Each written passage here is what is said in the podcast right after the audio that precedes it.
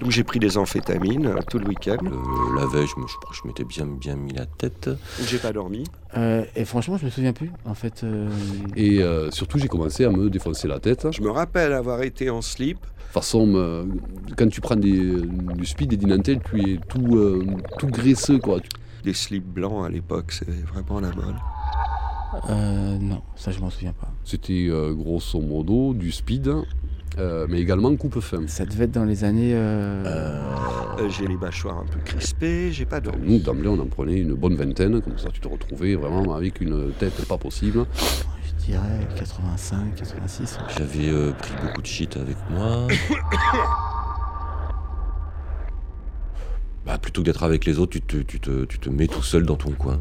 Ah ben, je, je regardais le sol, ou je regardais les murs. euh, Dès qu'il y a quelqu'un qui veut te parler, tu, tu fais un regard méchant, dès qu'il s'approchait de moi, ah, je montrais presque les dents. tout seul, euh, loin des autres. Certains s'étaient euh, battus à coups de ceinture à clous.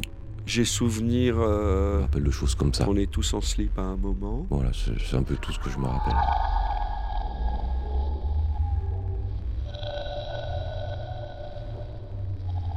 Et euh, en plus, comme je, je fumais des pétards par-dessus, si tu veux, ça me faisait des descentes à un moment donné, quoi, où je me relaxais presque, sauf que le, speed reprenait toujours le dessus, donc je me retrouvais entre, entre quatre eaux, et à des moments un peu, euh, un peu voilà, où je n'arrivais pas forcément à bien me déplacer, déjà parce que j'y voyais pas non plus, et euh, je me prenais la porte, hein, je me prenais les chaises, ils se demandaient si, que, enfin, si j'étais réellement fou ou pas, quoi, évidemment. Notre espoir, c'est le psy. Oui, ben moi je suis le, docteur Boisseau et je suis psychiatre. En 90, j'ai été euh, affecté dans un, un centre de sélection. Donc c'est le lieu où effectivement euh, les, les jeunes appelés devaient passer pour que soit évaluée leur capacité physique et psychique à être incorporés au sein des armées. Votre vie est marquée par une importante étape, l'armée. Voilà ce que vous étiez, voici ce que vous êtes devenu. Quand je faisais mon service militaire, Mi-décembre, euh, quasiment pour mes 20 ans, C'est un peu loin. j'ai reçu donc euh, Ma convocation Je me rappelle plus vraiment le jour. Euh, Mais on s'y attend de toute façon, donc euh, j'ai pas de souvenir précis du moment où j'ai reçu la convocation. Et euh, me dire, bon, ben, ça y est, je vais m'y mettre. Un peu loin, mais. euh, À ce moment-là, moi j'ai 22, 23 ans, euh, j'ai arrêté mes études à 20 ans, Je faisais rien, en fait, je voulais juste pas travailler. je ne fais rien ou presque. Le mouvement punk, vous savez, ce sont ces jeunes qui ont des cheveux en l'air avec des crêtes vertes ou rouges, par exemple. Mais c'est un mouvement de jeunes qui reflète sûrement une certaine réalité. Déjà à, v- à 19-20 ans, donc euh, j'étais euh, j'étais bien branché par tout ce qui était euh, punk. hein, même, Alors qui euh, sont-ils Donc j'avais juste simplement pas envie de travailler. Ces jeunes punks. C'est une bonne question, ça. J'étais demandeur d'emploi, je faisais de l'intérim. Et, euh, et c'est tout. En fait, je dessinais, j'écrivais, et puis je. Euh, je passe beaucoup de temps sur mon lit à lire Beckett et à tenter de me minéraliser. euh, voilà, bon, je sais pas. Euh, moi, j'ai un, voilà, un père, comme beaucoup euh, à cette époque-là, hein, qui a fait l'Algérie quoi, française. Donc, si tu veux, il y avait tout un contexte familial, social et culturel dans la ville où on vivait, où euh, être antimilitariste, c'était un acte fort, quelque part. Attention pour les couleurs Donc c'est dans tout ce contexte-là que moi je suis appelé euh, donc à servir sous les drapeaux français. Envoyez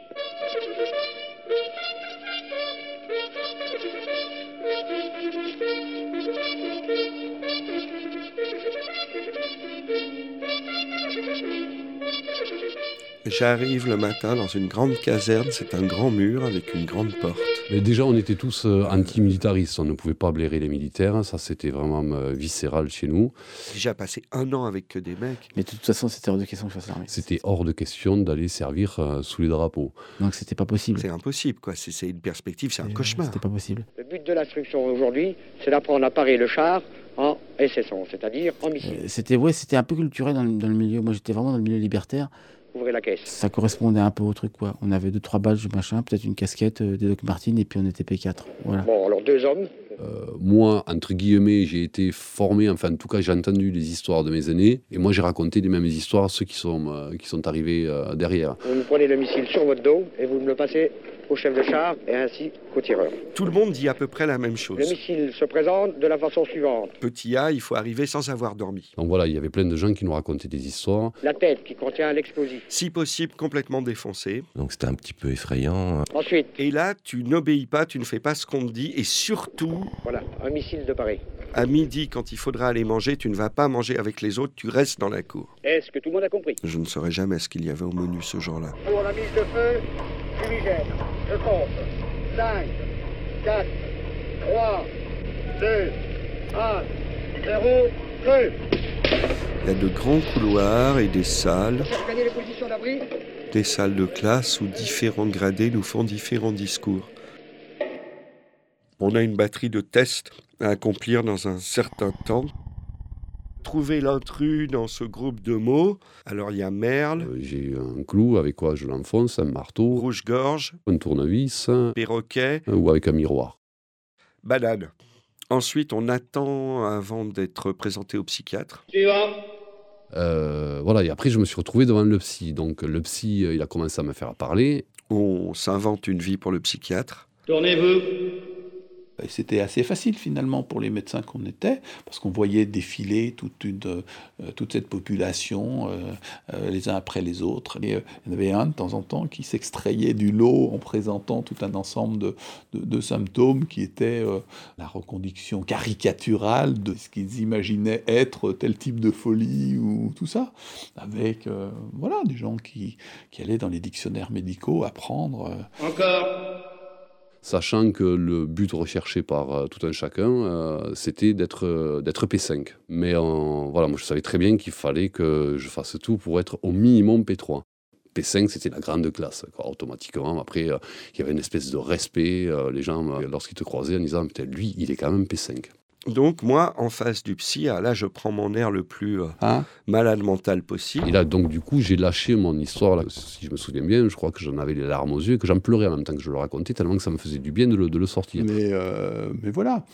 Et en fait, je me contente de, de m'avancer sur le bureau et de gratter le bois de son bureau Comment est-ce que je peux vous expliquer ça? avec mes ongles comme ça. Euh, il y avait un espèce de jeu qui s'instaurait entre quelqu'un qui imagine qu'il faut en rajouter pour pouvoir être entendu et le psychiatre qui serait là pour euh, détecter le, euh, le simulateur. Parce que ça, c'était aussi une, grosse question, la simulation. Très franchement, je veux dire, on n'a jamais mis en œuvre euh, tout un ensemble de stratagèmes pour débusquer la simulation. Donc, grosso modo, je vivais en Ariège, j'étais berger là sur les hauteurs euh, des, des- des Pyrénées. euh, euh, mes copains, c'était les moutons. Mais ouais, mais vous y voyez rien. Mais de toute façon, j'ai pas besoin d'y voir. hein. Euh, les moutons, c'est blanc, mais les prix sont verts. Donc, je vois des taches blanches, ça suffit amplement pour gérer tout ça. Il y avait sans doute des cas. J'avais participé à une compagnie de théâtre quelque temps avant. Et donc, j'ai- en gros, je sous-entends que dans le théâtre, c'est bien connu, c'est tous des homosexuels et que, euh, voilà, je me trouve un peu forcé de... Je ne sais pas quoi vous dire par rapport à ça. Je ne vois jamais de, de, de mes semblables. Je me porte très bien comme ça. De toute façon, je ne les supporte pas. Au bout d'un moment, j'ai des montées d'ultra-violence. Je crois qu'il faut pas. Euh, dès que je me retrouve à plus de 2-3 dans une pièce, je, je panique et j'ai envie de sauter à la gorge des gens. euh, Enfin, je, je lui raconte des trucs ignobles quand j'y pense. Enfin, je, me sais même- je dis n'importe quoi. Je dis que je prends de la cocaïne alors que j'en ai jamais vu de ma vie. Et je, je regardais voir en- en fait si j'arrivais à, à distinguer un petit peu des signes euh, de la part du psychiatre pour voir si il voyait si je montais, si je racontais des histoires ou pas. Et voilà. À un moment, je, je tords un peu la tête et il est en train d'écrire euh, schizophrène, paranoïaque, euh, tout ça. Donc je me dis, c'est bon. Face à nous. Il donne un coup de tampon, on est réformé et on peut sortir dans le grand air. Bon pour le service. La vraie vie est ailleurs.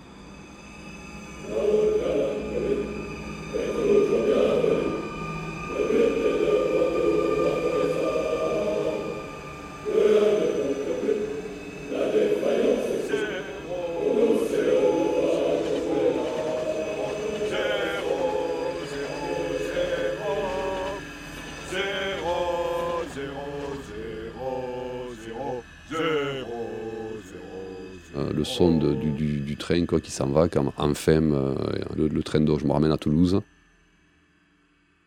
Et, et donc bercé par, euh, par euh, ce son qui est, qui est à, à ce moment-là super euh, rassurant parce que j'ai j'ai gagné et parce que je suis un P4Y5 Et donc je me suis retrouvé dans le train, euh, et que je ne ferai jamais l'armée de ma vie. bon, très content d'avoir été réformé.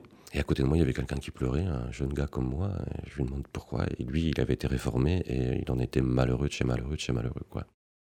Ça me met plutôt mal à l'aise parce que j'ai vraiment le sentiment de, de marginalité, de pas être dans le truc, de pas être dans cet élan de tous ces braves jeunes gens qui y vont et qui ont envie de faire leur service national.